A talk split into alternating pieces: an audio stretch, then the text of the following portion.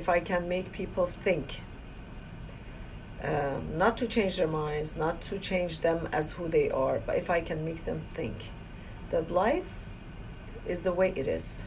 Life is difficult. Life has challenges. Life has curveballs that throws at you, and uh, your response, not the reaction right away, is the is the key, and it could still be a beautiful life if you decide for it to be. It's not the end of the world. Nothing is the end of the world.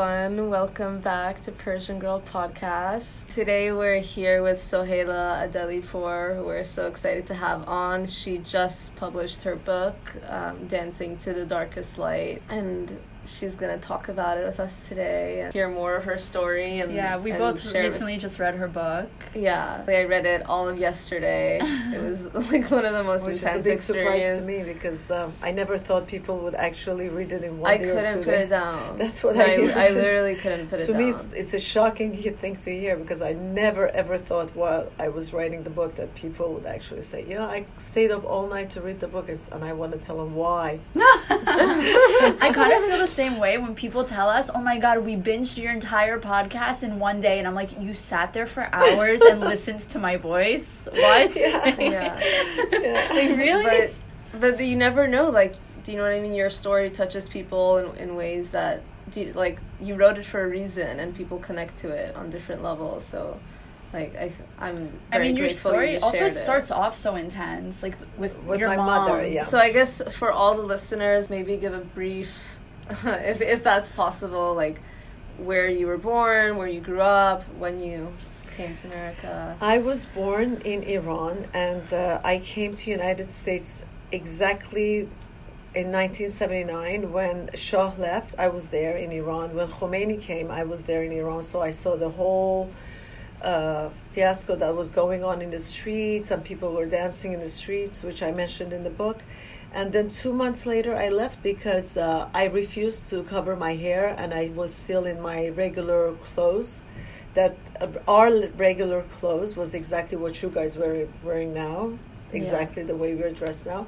And they were telling me, "Khahar, means sister, why don't you cover your hair?" And I thought, it's none of your goddamn business. I don't want to cover my hair. And my father got so scared, they thought they're going to do something to me. So two and a half months after Khomeini came, I finally left Iran. But I didn't have a visa before that, so I couldn't come to United States. So that that's when I uh, I came to United States, and then uh, which was 1979 March. We went directly to New York because my older sister Nahid lived in New York. We didn't know where else to go, and uh, we all actually stayed in a small apartment in Scarsdale. And I started going to college, continue with my studying, and work as much as I could uh, to make some money on the side. And then I got married a year after. and I still went to college. yeah no you I think it's Yeah. amazing she came to America and found a husband within a year. like, wow. exactly. I We've been in actually, here. We've been here our whole lives. funny enough, my my birthday is March twenty first. My visa is March twenty first, nineteen seventy nine. My engagement night was March twenty first, nineteen eighty. Wow. That Wow. was the I kind of. I want to look up those numbers in Isn't numerology Nowruz around and like Huh? No, No, wait, Rus, no. exactly. It's the first Yeah. night of yeah, yeah. It's the I first. was born on June twenty first. It's Oh, the first day of summer. so that's that's what happened. And right after that, my sister got married. My younger sister got married, and right after that, my older sister. I just think people got married easy. It was easier. People now are more selective, and Yeah. Also, I feel like for you guys when you came here to meet somebody else that was from Iran, it was like, oh, like it's it's Yeah. comfort. It's someone I know. Like Yeah. I want to be with this person. Yeah. But now that like the first generation kids our age are here, they're like, I want to meet different people, and they're exploring different areas. So like it takes longer, Right, and they're like, I don't know what I want. Now, and unfortunately, when you introduce somebody to someone, which I have done many times, now we're going off of the subject, but I tell them, why don't you go go out with this girl, and right away the person goes on Facebook or Instagram, Yeah. looks at the picture. Oh, she's not for me. How? How it's, is this it's so horrible. for you? know, I've met people in real life that like, let's say like I've been on dating apps, and on the app I'll be like, oh, oh my god, look Yeah. at them, ew, like their picture, oh, their answers to the questions, and then I've met them in, in real life, and I'm like, wow. yeah. In real life, I might have given this person Yeah. a chance. These apps, these, Th- these are Facebook, ruining it. Yeah. Instagram, it Facebook ruins and it. Instagram it is ruining it for people definitely because you don't get a chance to actually be face to face with the person to feel You can't that person. capture You judge them someone's before meeting essence them. through yeah social exactly media. it's very judgmental yeah Yeah, like it's fun. People are either better or worse. Like, Yeah. Like, you're either better in person, or worse online, or vice versa. Yeah. Um, but with everything that's happening in Iran right now, I feel like there are some people who don't. Probably not our listeners, but there are some people. Maybe they're new listeners. They don't know that once, you know, this was Iran was a hub of culture and art, and you know, the yeah. uh, Farah Pahlavi herself was a major patron of the art and the arts, and, and there was um, the museum, of course. And but I want to hear what was it like before the revolution? Like, could you take us like a day in the life of what you loved about Iran and like what you know, what like what Yeah, was special but about what it? did you- because I was 18 when I left. Iran was honestly no different than what you see here now. The clubs where we call it discotheque then. Yeah. It was Yeah, not no, called My mom club. still calls it that. my- I was like, Yeah, "Are I going to the disco?" I'm like, "No." Yeah, exactly, exactly. I It's wish. Kind of, it kind of looked like Studio 54 without the drugs because you would never actually see anybody using drugs or anything, at least not in public. Mm-hmm. And um, cigarette, yes, cigarette was very in. It was a cool thing to smoke cigarettes. And the clothing, where we were all in very short skirt, but the, the danger to that was that in Iran at the time of the Shah, I don't know if men are still doing it now, but they would touch you. So they would put their hands in your legs, or they would, you know, pinch you, and they, as you walk in the street, you had to kind of constantly watch yourself and not to get close to this guy, not to get close to that guy, because they would constantly touch you. I know our listeners can't see this right now, Yeah. but my eyes are popping out of my yeah, head. I can't on it, believe they, that they was a would, normal yeah, thing. you would stand on the line to get your ticket for the for a movie, and the guy behind you has her hand down your skirt or on your leg, and you had to just turn the, around and just you know slap him or something because that was something that they would do. But uh, yeah, that was disgusting. Honestly, that was disgusting. But that's what they did. yeah, that's what they did. It was part of our uh, culture to be always on guard for men that would actually touch you when you're walking down the street or you're Yeah. online or in now the bus. Now I get offended if someone sends me a weird DM on Instagram, like, but like even that, I'm like, oh my god, I can't believe this guy did this. No. Like to go and touch me No, without no, no, asking no. me. It was very, very normal thing to do. Nobody What? would get into trouble. I mean, I feel that. I think like a lot of uh, Persian culture, we kind of like house or not like we not normalize. Like it, it's just like we accept that like men are just like horny creatures Yeah, and like it's we can't oh, and it's just them. playful and it's It- not harmless or whatever. Like what? No. And or like specifically that Persian men, they just like have a lot more. I don't know. I, I find that like that's but kind of it- a no, thing. it was it was not accepted, but it was part of a daily life when you walked in the street. Wow. That that would happen. I mean, I was walking with my friend once, and uh, and a construction worker ran, ran, ran. She had big boobs. She ran, and then she grabbed her boobs, boobs with two hands, and then she started yelling, and he started laughing, and he left. And then she started crying because she was so upset. Two minutes later, his friend ran, ran, ran, ran towards her, hold her two boobs in her two hands, and then, you know, started laughing and squeezing and ran away. what? That kind of a thing happened every day. You know, Well, that's- crazy. yeah, that kind of a thing. Wow, American listeners, we have it good. Yeah, but now I Cat don't think these things are happening with the hijab and the chador Oh, and everything else that's happening. But then it was the normal thing. However, uh, by the beach, everybody had bikinis on, beautiful bathing suits on. Of course, there were two different, completely, there was a duality in Iran.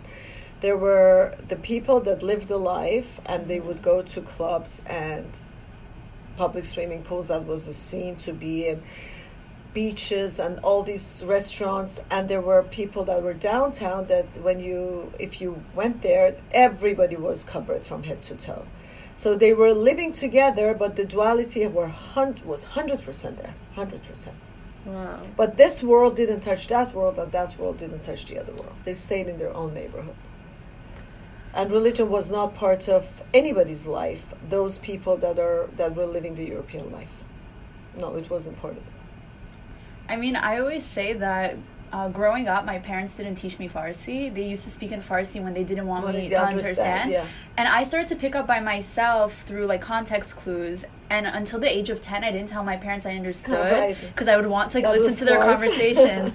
but one word that I got wrong that I didn't actually understand was um, how do you say religious? It's um, Mazhabi. Masabi. I thought it was a curse word when I was growing up Oh. because the way Persians talk about Masabi people, Right. which is religious people, they say it in such a negative way right. that growing up I'm like, oh, it's like a curse. It's like to say something bad about someone. They're Masabi, and my mom, my mom was like, no, why do you think that? I'm like, I don't know. Just from hearing you guys say it, it didn't sound like being religious was a popular part of the Iranian culture back No, then. because the Mazhabi now it um, are the people that created the revolution. yeah, So for Iranian people, being Mazhabi means that these are the people that were in, that came to power and took everything Mhm. away from other people that they were living their lives, or the culture, or the fashion, or the art, or the music. Music, music, simple music.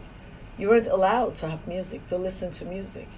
So um, Mazhabi to us was something that ruined everything for us, uh, for everybody. Yeah, I think so I a guess lot it makes sense feel that. I thought it had such like a negative, negative connotation. connotation. Yeah, yeah. Anything, anything uh, that goes to an extreme has a negative connotation to me. Anything extreme.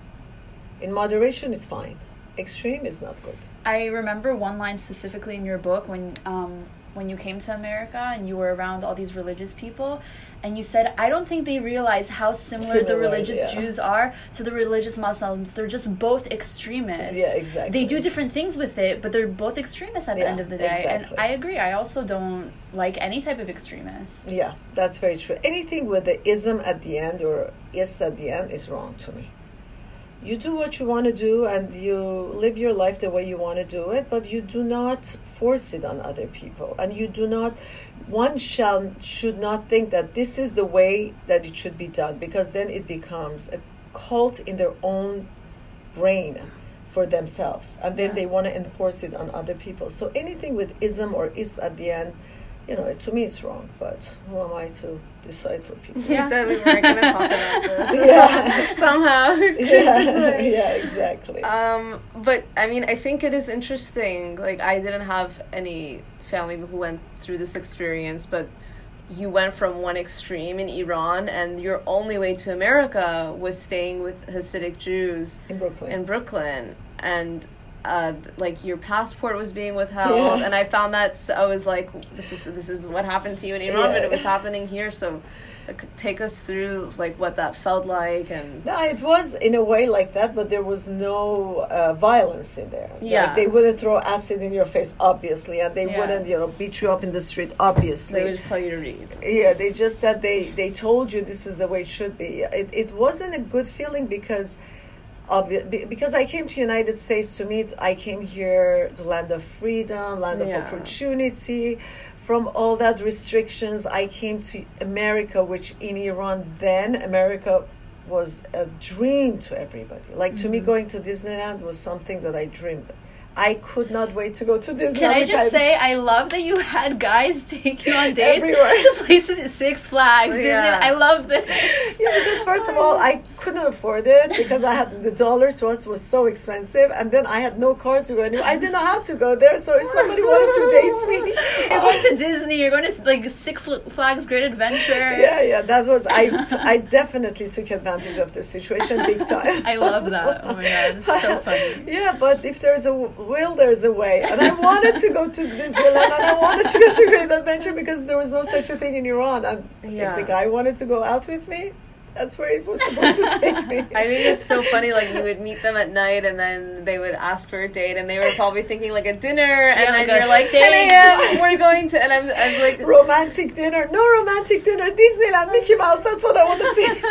yeah, I that would be impossible. These days we don't even get dinner, like let alone uh, to see someone in the morning. I it's know. like such a different time. yeah. yeah. I, I just I think that's really special. Yeah, that, that, that was Khastegar then, which is a suitor for those people that they don't speak uh, Farsi. Khastegar, it's there's no Khastegar now. yeah, Yeah. no, That situ- that situation does not exist anymore.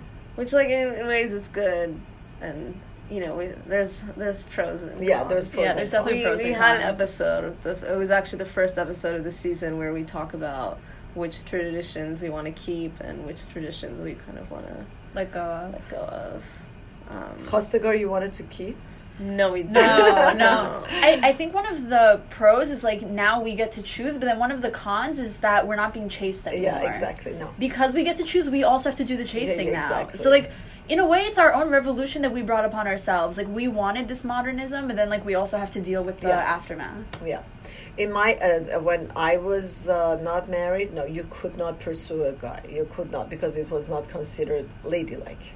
Yeah. You had to even if you liked. So if you saw a guy that you no, liked nothing. and- you would go talk to them, but you wouldn't be, you know, so obvious about Uh-huh. it. You would just like and hope that the guy would like you and come after you and stuff like that. Well, you once had a guy like fly here from LA. Like, did your friend message like called you after her wedding? I like it, Yeah, yeah. for no. everyone who's listening. I'm just mentioning things from the book. Um, I don't know about her whole life. I didn't like Yeah, go like stalk her. it's just from her book. Um, but your friend called you. and She's like, "Oh, my new husband. His friend saw you at the Yeah, wedding. wedding. We're coming with him all the way from LA to go out with you." Yeah, yeah. No, but that, but that guy, which is my husband now, lived in New York. It's just that he saw me at the wedding. He didn't say anything that Oh, he okay. liked me because I'm always in the middle of the dance floor. So obviously everybody notices me because. And even if the music stops, I'm in my own world dancing in the middle. So people notice me, I suppose. And then when they were when they came to New York, they called his friend, which is my husband now, and they said, "Let's go out to dinner," mm. because he mentioned something at a wedding. Who's this girl? You know, what's her name? How old is she? And they knew that he was interested. So that's what happened. Wow. No, yeah, it's so very old-fashioned way. But I mean, it's nice that you you actually like like you bonded. With him. After not the first. Time, no, the first you yeah, But I know you think- said it I was think like it's nice quiet, that you gave him a chance though, because I recently had a guy like we matched on an app and like we didn't talk, we didn't meet each other, and then he saw me at an engagement party, didn't come up to me at the engagement party, but messaged me after. And was like, oh, like I'd like to take you out, and I was so turned off. I was like, well, you couldn't come up to me Right. in person, like you had to do it like after. Like I like the fact that you gave the guy a chance. Like Yeah, you but you know, if I were you, I wouldn't even question that. I would say, "Oh, okay, that's nice that you, you know, you're getting in touch with me because it is the sign of the times now. Yeah, You cannot ignore the fact that the social media and people getting in touch with each other and texting each other. I mean, it's sad, but I text my kids all the time. I don't hear their voice over the phone, which yeah. is what I a ignore mother people's wants. phone to- calls. Yeah, exactly. Nobody wants to talk on the phone anymore. anymore. Exactly. So I like phone calls. Uh, I hate phone. I'll literally let it ring, and then I'll text the person five minutes later and be What like, "Oh, I'm so, So sorry. sorry. I was in the shower." But you should have said that because now everybody knows. yeah. Can we cut that out? How many showers do you take in a day? 25? Because I called you 20. oh my god. Yeah, okay, yeah, I'm giving away all my it- secrets. Yeah, you just gave it away. But I don't, honestly, I don't think it's a, it's a negative thing. If a guy tries to get in touch with a girl any which way, I think that's his way. The reason he did it that way because he didn't know it or he couldn't do it any other way. yeah. people have their own insecurities everybody has their own insecurities and you know you, it, nobody's perfect so you should give everybody a chance and i did i mean when i was dating and i dated a lot of pe- people as a Khastegar as a suitor but i thought you know who am i to decide and judge people Mm-hmm. you know, people could judge me the same way. So it, I, and those things never turned me off, never turned me off. But it's a mm-hmm. different time now, I think. But I mm-hmm. honestly think unless you get to know the person, you should not judge them for the small things that they do. No, you're right. It's it's hard because I tell other people that. Like I tell other people like don't judge someone based on their social media. Give them a chance, meet them, and then I find myself judging people. It's All something right. that you do without noticing. Yeah, yeah, which is mm. wrong. Which is totally wrong. Yeah, I think this is unexpected advice, but like this is something we all need to follow. I think. Um, I like lost my question in the midst of all the the dating. Yeah, we go to the dating scene. Yeah, that's true. You mentioned in the book that, or was it in the introduction that you had cut it down Yeah, in the a lot? Yeah. Oh yeah. I I was like when I first read that part, the amount that you took out, I'm like, "Oh my god." Like It's so hard to. how did you down. manage to condense so much into I when I uh, started writing the book, I wrote the book because I promised my brother that we're gonna write the book together. And my brother said, "Okay, when when I go home, uh, when I'm well, we're gonna write the book together." I said, "Yeah," because I don't understand. He was a neurosurgeon, and I said, "I don't understand the medical terms and everything. So you help me with that one, and I write the funny parts as a joke." And every single time something happened, which was a miracle or disaster, and then another miracle and a disaster, I told him, Can you believe this? Can you believe this happened? You know, we should write a book together. He said, Of course, we're going to write the book together. Wait until I go home. Obviously, he didn't go home, and uh, I thought, What's the point of writing the book? Because it's such a sad story. Now, who wants to read a sad story? everybody?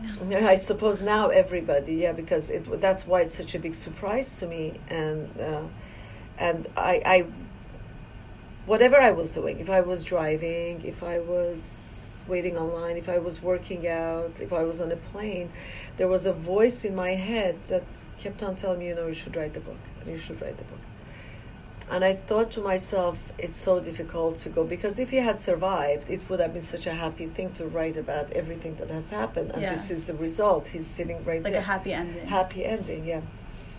And uh, and I decided that uh, if I can imagine, and which I always do, um, as I always say, whenever something is difficult for me to do, and I don't know if I should do it or not, I imagine myself in my deathbed and with long white hair and lots of wrinkles.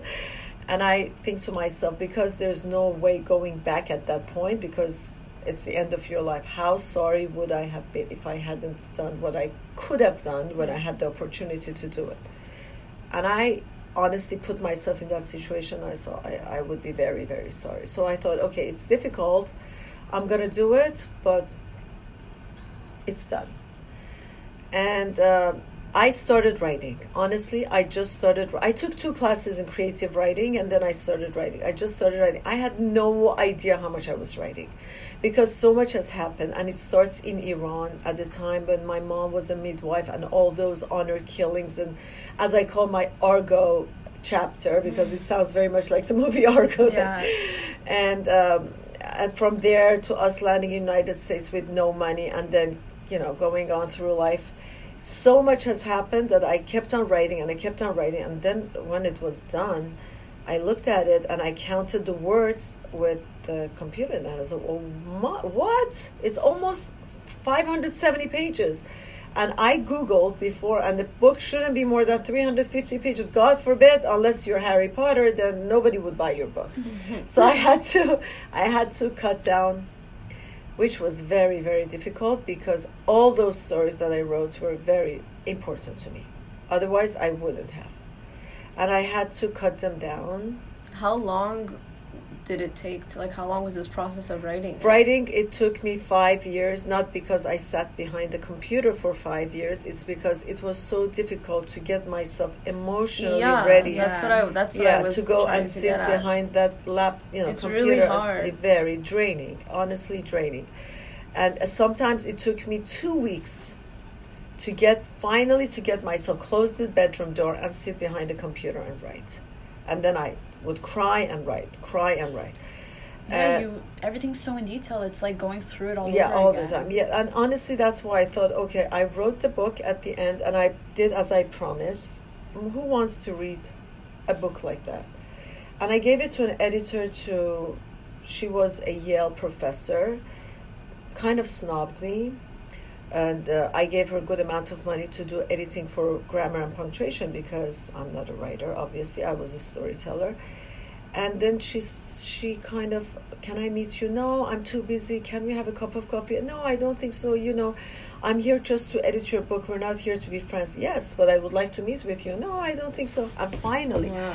after two months, I got this email from her that she was raving about the book. I honestly, I kept on reading and I said, Is she talking about my. Are you talking to me? Are you talking to me? And she said, You made me laugh, you made me cry. It was sad, but it was inspirational. I look at life differently. Now, I if I have a problem, you know, I, I look at it from the point of view that you're looking at it. And not only it made me laugh out loud, you know, you made me cry, and it was a great book, more. Pa- and I'm thinking, she snubbed me for two months and now she's raving. so then I thought maybe it's not such a bad book. And then I gave it to my first son, Justin, to read it. It's a great book, by the way. Thank you for it. He read it in 24 hours, and my kids are my best critics. And we, I always tell them, even if I speak wrong English, I always tell them to correct me Yeah. because then otherwise, how would I know? And my son told me, "S- "Mom, it's a very good book. It's very well done. I couldn't put it down." And I thought, okay, two people, maybe that's a sign. And then, you know, whoever read it liked it. And to this day, to this moment that you two girls are sitting over here, I'm surprised. I'm studying literature also. I don't know if people on the podcast know this. So like my life is like reading books and writing and like I I'm constantly getting critiques on my writing from my professors and like I just I found your writing really captivating. Thank like you. of course you have a story but like it's it I guess it like shocks me that this was over the course of 5 years because there's so much consistency and I felt like I lived your like I I felt like I was there. Oh, thank you. Um I, what I did that I decided to do, everybody told me it's too, too much for you. You should get the ghostwriter to write it for you. Give him the story. And, and I said, no, I was there every day and it has to be my voice. Yeah. I don't care how long it's going to take. I don't care how difficult it is. It has to be my voice.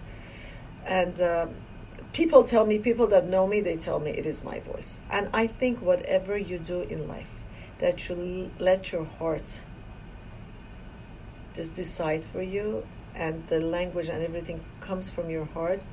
Because it comes from your heart, it sits on everybody's heart. That's what I think. And that book is a is a good example of that. I just wrote how I felt. Serious, honestly, how I felt, and I was not politically correct anywhere. I said it the way yeah, it but that's what I love the most. Yeah. I don't want to read a book where someone's stepping, like Yeah. tiptoeing around Around, everybody's yeah, feelings. exactly. You said how you felt. It's not about anybody else. Yeah, and I this didn't think about oh, you. Yeah, and I didn't think people in the community are going to read about my family, and it's a bad thing now because I said it exactly the way it is. I talked about my father, our situation when we left Iran. I said it the way it is, and I and I didn't care if somebody judges me because I think that uh, people that mind it they don't matter it doesn't matter to them and people that matter they don't mind. So you know i don't need to have everybody as my friend. If i have my good friends around me i'm fine. As long as i'm true to myself i'm i'm okay with it. And then the last chapter is the chapter that i thought if after everything that has happened to me if people get a little bit out of the last chapter and if i can make them think then my job is done the juice of the Yeah, I mean that's what that's what great art does. It's supposed to make you think. I forgot why I heard that. But yeah if Um, i if i make make people think that there's other ways of looking at life and looking at sh- problems and looking at tragedies and looking at difficulties you know there it's not the end of the world it life goes on nobody promised you ever happy ever you know uh, what is the word they use? Ha- Happy ever after yeah. yeah. Uh, nobody ever promised you that. You make the best of what you have and that's that's all in your hand. I think what was what caught me with the book as well was and there's no really easy way to get into this was that not only were there tragedies but they were kind of different there were different tragedies and there were one is of course like a premature death and that's a different kind of response. Um, and then and then there's the longer ones, Yeah, which exactly. and those weren't timely either. But I mean, you you were like there were parts where I think it was your um, other son's bar mitzvah, Yeah. and your sister is like at this point she's her health is getting worse, and she comes to you And, I, and she makes a comment and you and I can't believe you wrote this but I feel like that's was was so real and I yeah, because to this day, it bothers me that I have said that. But I, I keep telling myself that after all, I'm human. yeah you know, and uh, I have emotions, and uh, I cannot always be in control as much as I try to control, not control, but I, I demand my emotions to be uh, in my, uh, as my employees because they're, I'm the one that should master that. They cannot take over me, my emotions. That's how I believe it. It's not easy, but it could be done. yeah Honestly, Definitely not easy No. not easy and if they cannot, and I always say, if my emotions cannot follow what I demand, then I fire them. Th- At that day, they're fired. They cannot be there. They cannot be where I am. Those emotions, they cannot. They're fired if they cannot do as I have demanded. And the, the, and not that I don't get sad, not that I don't cry. I actually do, but I do it for a short while, and then like a dog that gets wet, I get up and I shake myself from it and I change the channel, change the station of where I, I listen to good music or I go out and I meet friends because um, I know that's a vicious cycle to stay there. Unless I want to act like a victim and feel sorry for myself, there is no other reason why I should let those negative emotions take over, unless I invite them and I let them stay. I can I can easily tell them to get the hell out of here. I which wish I do. I wish I was like that. I wish like I feel It's like a lot of the time I don't I avoid talking about certain things in public cuz I hate showing emotion in public and I literally can't control like what comes out of my eyes. Like I'm just going to start like tearing up cuz I'm a lot like my mom like that when she, when my mom was reading your book like during my lunch break she would just call me crying. She's like, "Oh my god, Natalie, I can't handle this." Like she she's very emotional. She's a but there's nothing person. wrong with it. I do my crying. I do I do have my moments that I'm very down and very depressed. I don't let them stay. Every guest, okay, if you have a guest in your house, how long would they let would you let them stay? Not forever. I mean, there's always a time limit. The guest tells you, "I'm coming for three days a week. One day, can I sleep over tonight?" At one point, they have to leave. Yeah.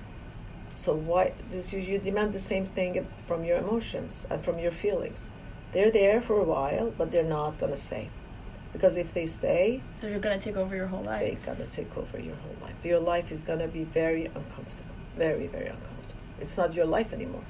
It's your life with somebody else that's constantly every single day is, is affecting it, and it's it it upsets you. It the bathroom is not clean. The couch is not good. The, the, they leave the dishes. It's annoying. It's frustrating.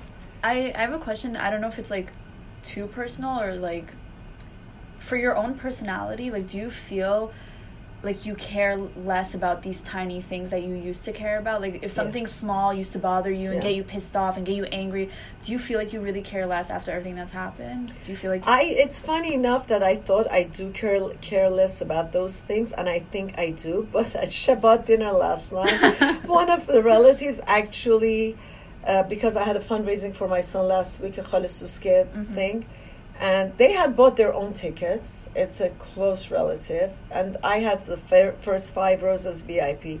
And this close relative came to me, and he was upset that he was not sitting in the first two rows. But they had bought their own tickets. They never. And I called them and I said, "I have good seats for you in the front, but those are VIP seats."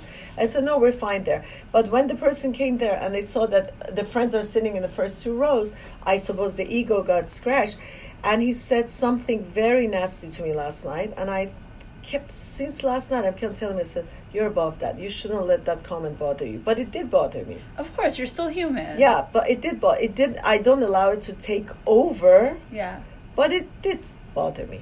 What am I gonna do about it? If I'm gonna call him and tell him, listen, what you said was not fair. That's my decision. But I'm gonna sleep on it for three, four days to see how much more it's gonna bother me. it does bother me, but I don't let it take over. I think that's the smartest thing. Um, that's something I need to get into because I'm a very harsh person in the sense that when I'm angry, I'll say things in the heat of the moment that I really don't mean. And one thing that's like part of like maturing and growing up is taking time to sit on your feelings and see how you feel after a day or two and then getting back to them and being like okay this is how i want to respond Yeah, to this it's- person it's honestly- that's something i need to work on It's it's not a good idea to say whatever you want when you're angry because Yeah. nothing good comes out of it. yeah i'm Nothing learning good. that Actually, I told my son last night, answering people back and fighting with them, nothing, and proving them prove them wrong. Nobody wants to be proved wrong. yeah You have your opinion. Let the person have their opinion. You don't need to prove them that you you know better or you're right. Nothing positive comes out of it. Nothing. You just go about your life and let them go about their life. You shouldn't be a velcro that whatever there is it sticks to you as you walk because Mhm. after a while it's just uncomfortable. i like that don't be velcro or don't be a velcro. Yeah, don't be a velcro. Honestly. you have to be beautiful silk yeah, just, just brushes off of you exactly. Don't be a velcro. Don't let it stuck to you. Well, the this past season we've had a lot of psychologists and psychiatrists reach out to us. We've already interviewed a couple throughout the podcast, and some of them they themselves will say, uh, you know, I suffered with depression or something like that, but I personally don't like taking medication. But then they, you know, part of their job is prescribing people um, with medication. And we talk about like our mental health a lot as well. And, and the Persian community's lack of effort in regards to mental health and how a lot of Persians just brush it Uh, off. Okay, mental health is a different issue. Somebody that's depressed over an issue is a different. Yeah. yeah, So, uh, prescribing medication to balance off somebody that's a mental issue that obviously there are, it's not the way it's supposed to be, and they have to take the medication to put every Chemical chemical in the in the right place. Exactly, it's different than somebody that is just depressed because things are not going their way. As I as I always say, your your, your uh, culture, your age group is uh, very much uh, pleasure based and ego identified. That's always uh, An looking instant for gratification. instant gratification. grati- Mhm. yeah, exactly. So instant I think someone called us like the microwave generation that we just want that Well, like quickly instant heat up. Yeah. Yeah. and it, I feel, and I always tell my kids, I feel sad for you because uh, it's not normal to be like that. It's not normal to constantly want to have the things that give you pleasure and uh, you know boost your ego. It's not. World does not work like that, and because we're living in a country that happiness is everybody's right Ugh. which is not Yeah, you have the no. right to be happy. Who said the right to be happy? Who said everybody's supposed to be happy? Also, happy? happiness isn't really a destination. I think that's like a very, such very. a horrible. And because young people think, oh, they're not happy because they didn't get the thing that they were supposed to get, and so they're unhappy about it. And the feeling that oh, why am I unhappy? I'm not supposed to be unhappy. So they get depressed because they're unhappy about being unhappy, and then the thing goes on and on, and they, they, they and they're they they think that it's the right, so they feel more, you know, uh, that. Um, What's the word when you want something uh, Entitled. entitled? Yes, they feel more entitled, and it becomes a honestly a disastrous case. So then, right away, they go to to psychiatrists because they're, after all, they're depressed and they're not supposed to be depressed and unhappy.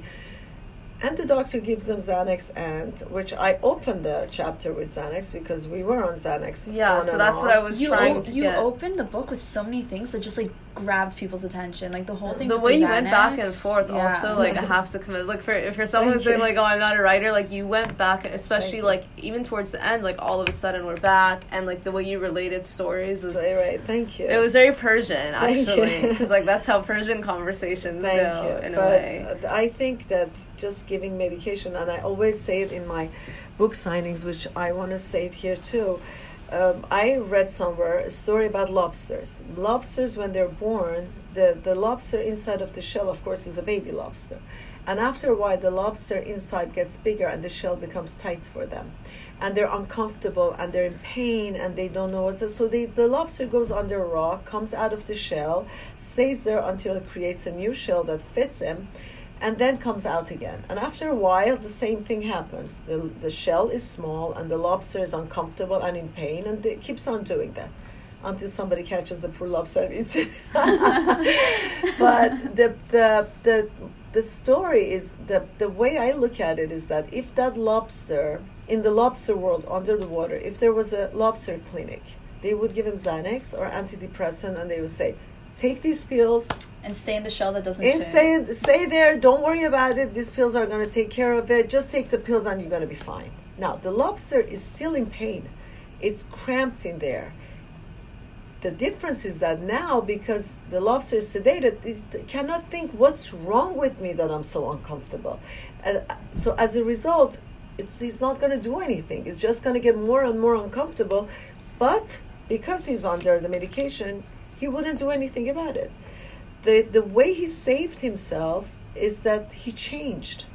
And that's the, the, the change that, the word change that we use every single day change your clothes, change this, change that. It's a very small world that we use it every day, but a small key can open huge doors too. The, the, the, the key to this conversation is that when things happen, you have to change accordingly. Because the only thing that changes all the time is change. Change is always there. Mm-hmm. and if you want to be stuck in your old ways and you think oh why is my life like this? Why did this happen to me? Instead of why if you don't do something about it then you're going to be in that lobster in that s- small shell that's bothering you and you do not understand what's because you just rather die than change. Yeah. The word well if you don't feel the pain then you don't know where yeah, like you don't know how to target. You don't know yeah, how. You, yeah. how to you're just numbing it. the pain. Yeah, you're just numbing the pain. Well, then there's a difference between like psychiatry and psychology, and like trying to go to someone to help change you as opposed to just taking pills to like yeah. numb what whatever's happening. Yeah, and now it now it's very common. They have. To, I understand the pharmaceutical companies, they are pushing the doctors to give medication to people because they have a quota that I suppose they have to fill because I don't understand why they push it so much. Uh, I was on antidepressant for about seven, eight months after I lost my son, but I did not feel anything. Honestly, I was on a sofa day in and day out, day out. I didn't.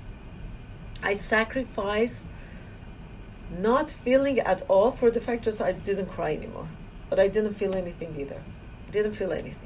And after a while, I thought, what kind of a life is this? I'm just existing. This is, I'm not living. I'm just existing on a couch. And I do what I have to do. I go to supermarket and I come back. So I stopped and I did some research and I understood that when you take antidepressant, it just creates endorphin in your head. So if I go to the gym and I work out really with cardio, that I sweat a lot, I create the same endorphin. Okay, I was, it didn't happen right away. It took me a month and a half until I actually stayed in one class for an hour. But now exercise is part of my everyday. Instead of taking medication, I do that. And I start my day like that. So I'm I'm against numbing your pain. Nothing good comes out of it again. You have to face your problems. You have to take care of your problems, and then uh, when it's taken care of, put it aside and go on. Just change, change accordingly. Do what it's needed and move on. I'm just amazed, like, at the resilience you show, because it's it's so hard to like to say that to say oh well i looked it up and i heard working out does the same thing and like of course so many people know that but they don't do that and i just I don't know, maybe you were just like born with this gift that like somehow you were able to wake up in the morning and tell yourself like I need to go do that. Like this is what's good for me. Um, and so many people struggle with finding that, I think. But like one of the reasons I brought up drugs was that you know when you when you first found out about the loss of your son your brother came and he said yeah. you need to be calmed down yeah.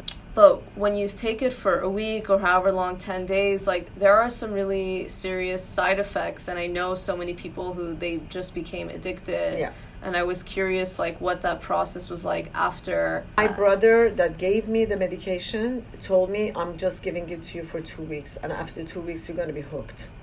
Yeah. So the first two weeks that you're in the shock of this huge loss, you need it. You need it. Just take it. And I and I wrote in the book. I don't even take aspirin.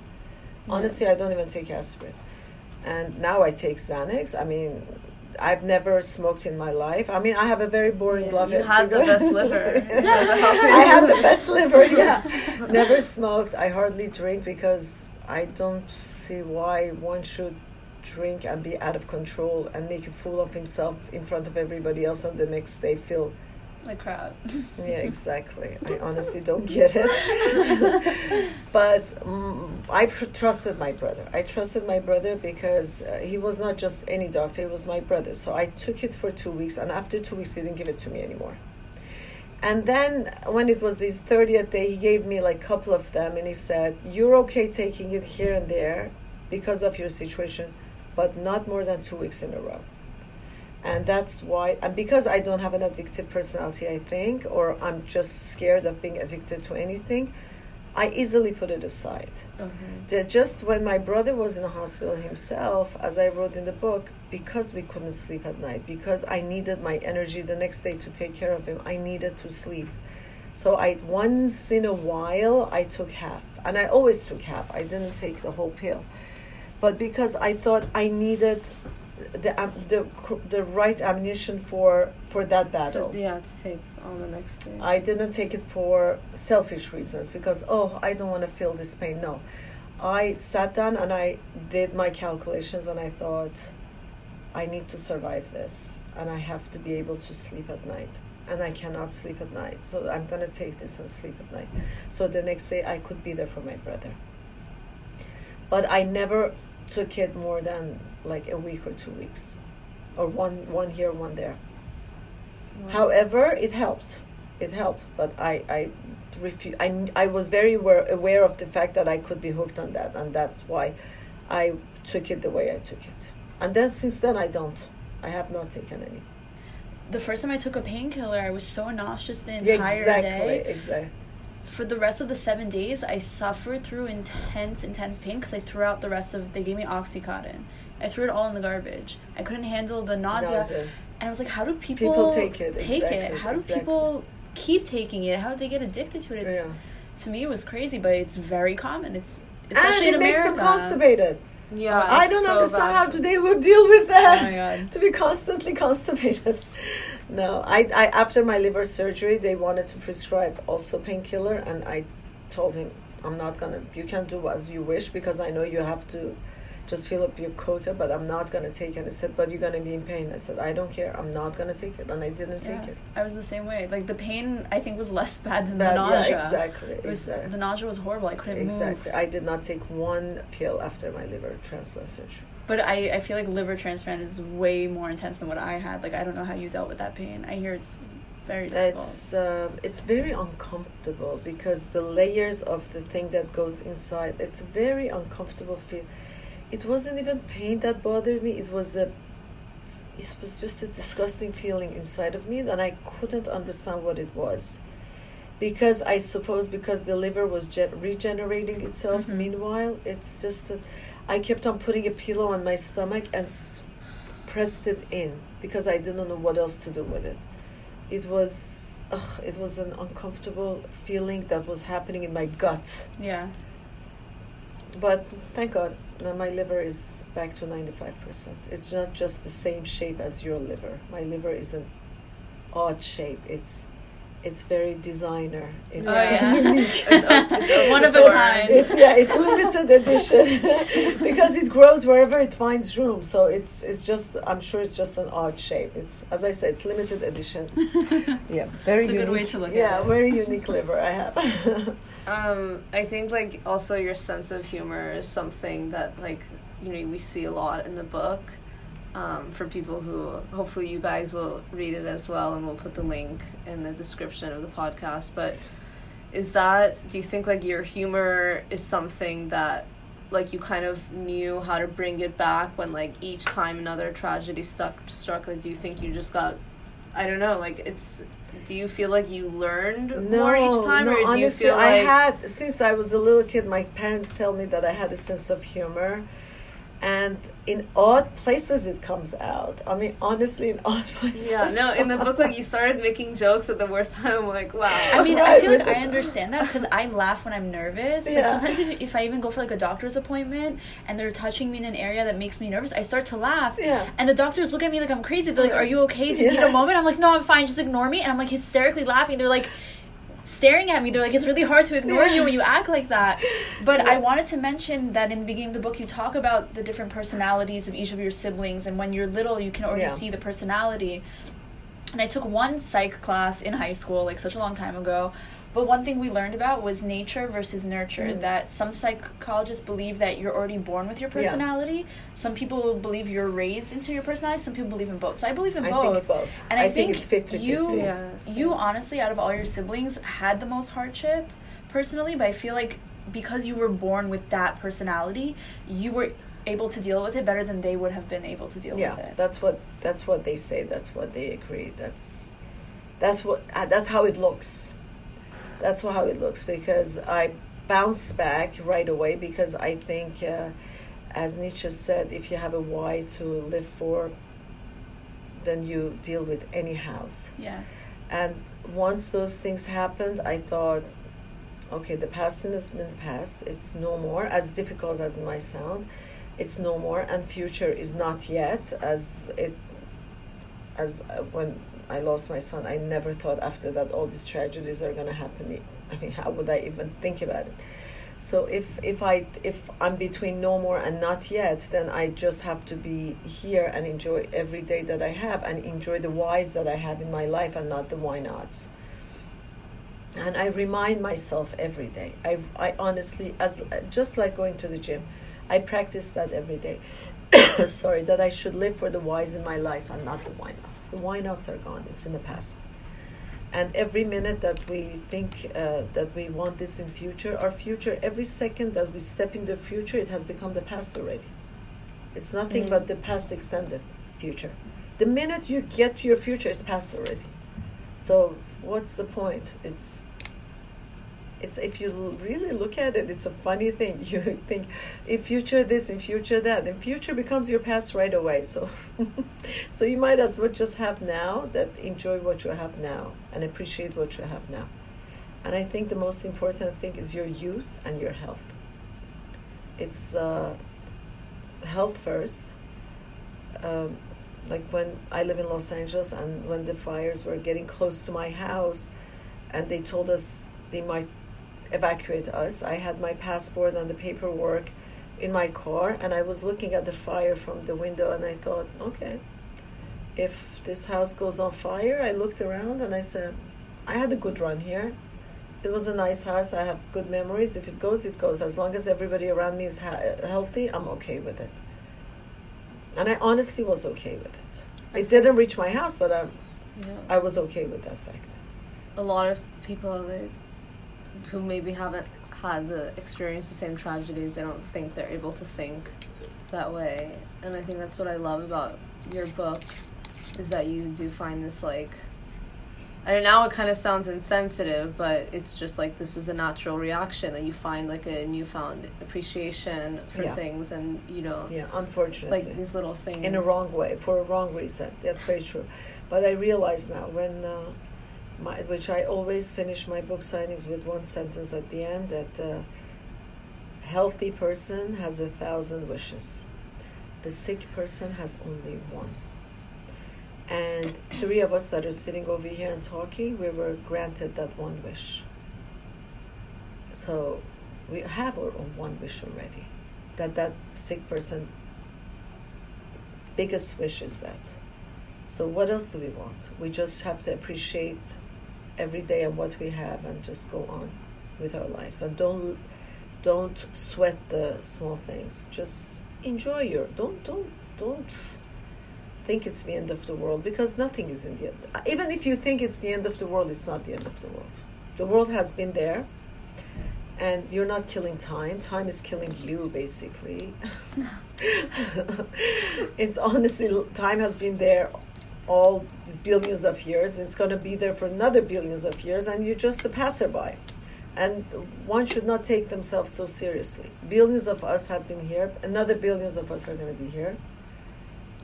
And if we don't take ourselves so seriously and we go about life the way we should, you know, then life is beautiful. Uh, there, there's a lot in life that you could enjoy and appreciate and see. I, I see a sunrise. I, I mean, my Instagram pictures, they're all flowers. They're all nature. I'm in, uh, in flower and nature because to me, that's God. I see that and I see that beauty that nobody else, no money in the world can replicate the huge ocean. To me, that's where God is. And uh, do I have answer for life? I do not have answers for how life works because it's like asking a fish what's an ocean. The fish can look around himself as much as he wants, but they will never answer you what an ocean is, even though he's living in the ocean. It's the same with us. Do we have answer for life? We don't. We, we do we could we have an answer? Well, no, we won't, because our minds cannot understand that. But one thing for sure, you have a choice to enjoy what life has given you at this moment? If you're healthy, yes. But how long, like, did it take for you to arrive at this? Like, did you struggle? I yes, this? I did struggle after I lost my uh, brother because I thought um, I was the one who was supposed to save him, and I failed him.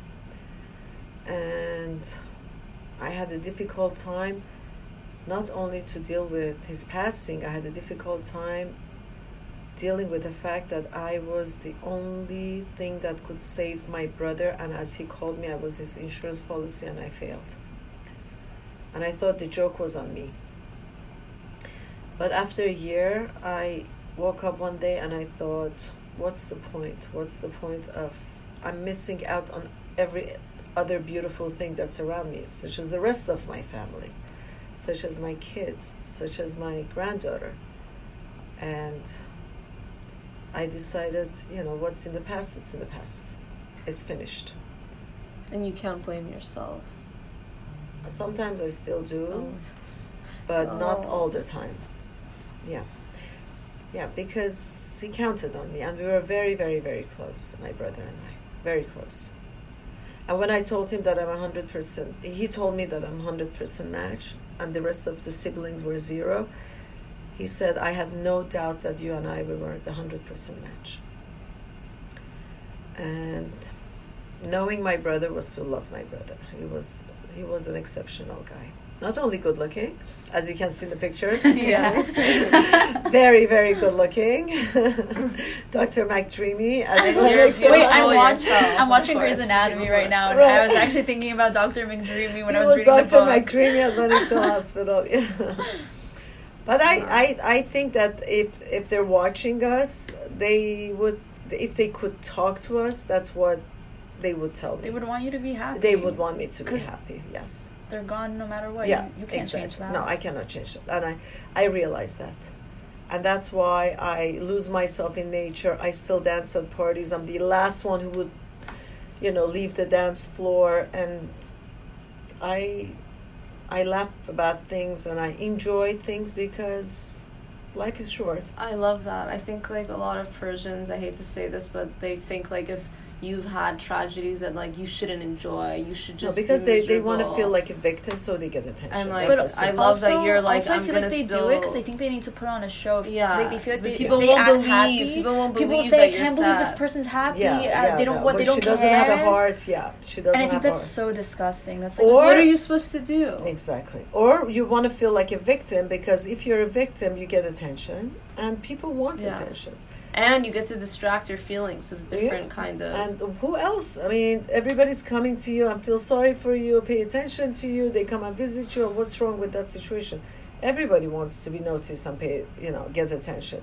But after a while, it becomes a drug, and then they cannot put it aside. They keep on acting like a victim to the point that people get tired and just leave that person.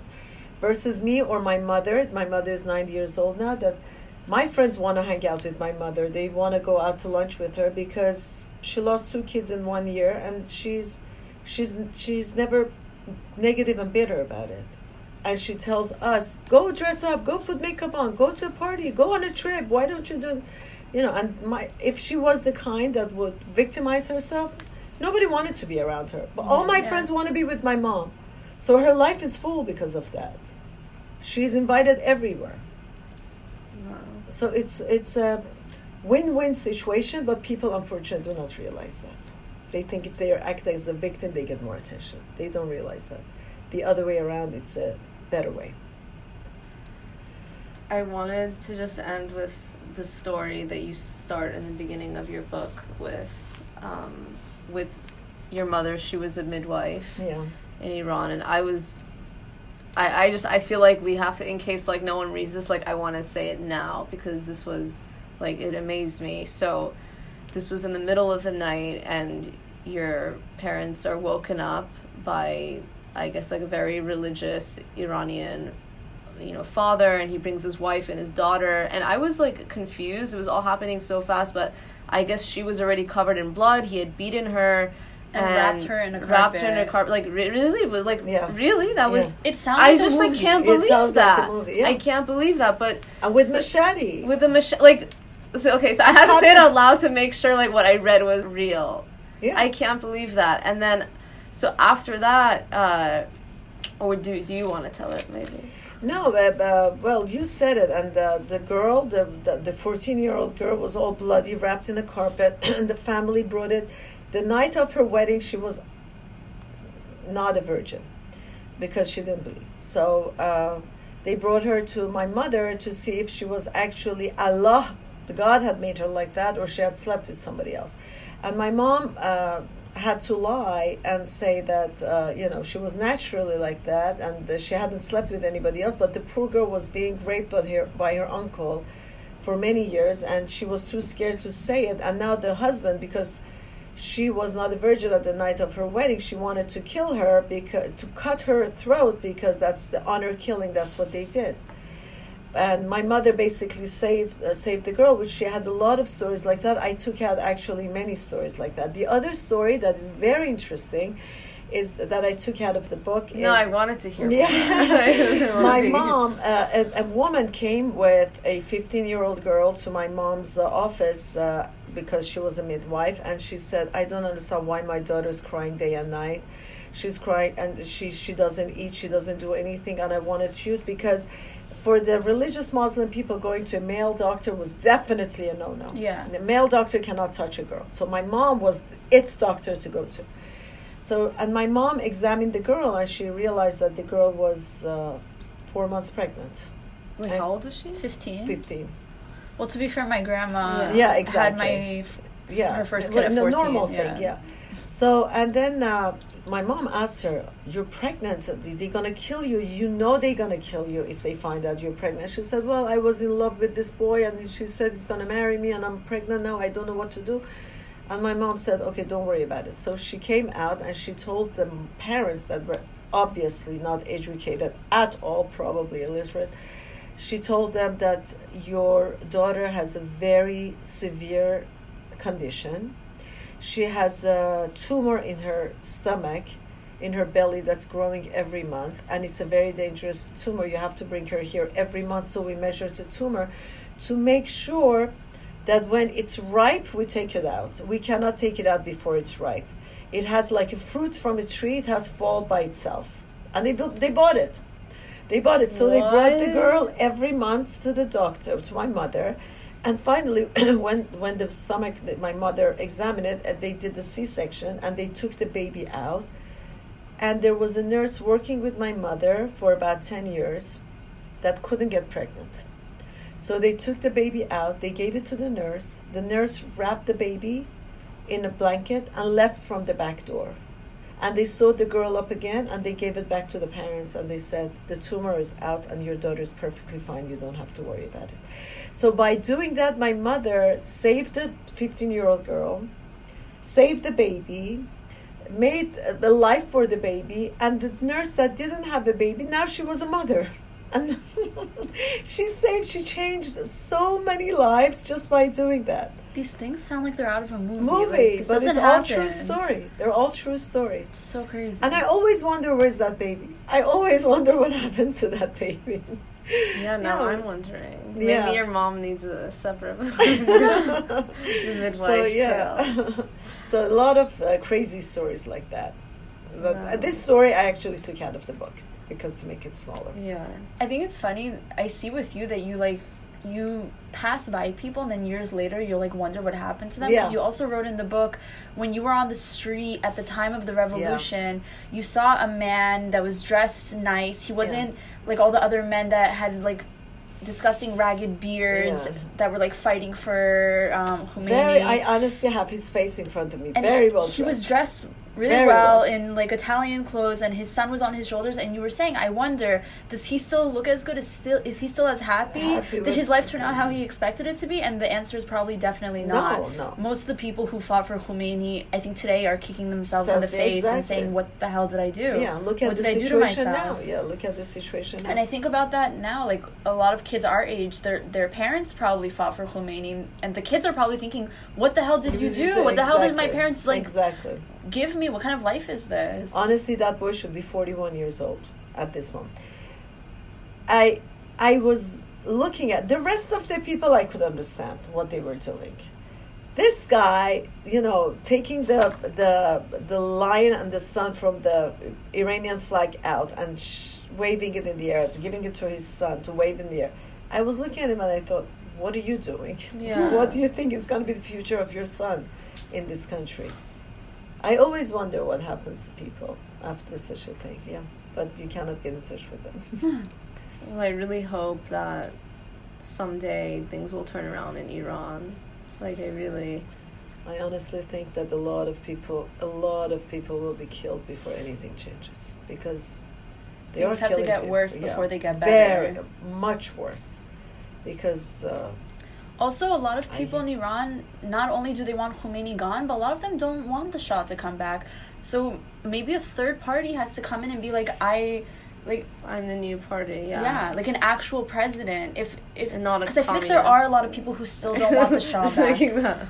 Like as as bad as it is, like there's there's still a lot of people who won't support him. So like maybe a third No, party of needs course. to come in. I Maybe mean, somebody needs like to my stand up parents yeah, say that you know the intellectuals of Iran they wanted a Soviet takeover, and I like instead of the Khomeini or the Shah, like they didn't support the Shah. But what I don't understand is like, why didn't they just create another party? Because why? because with Khomeini you couldn't have. Khomeini was already the leader at the time.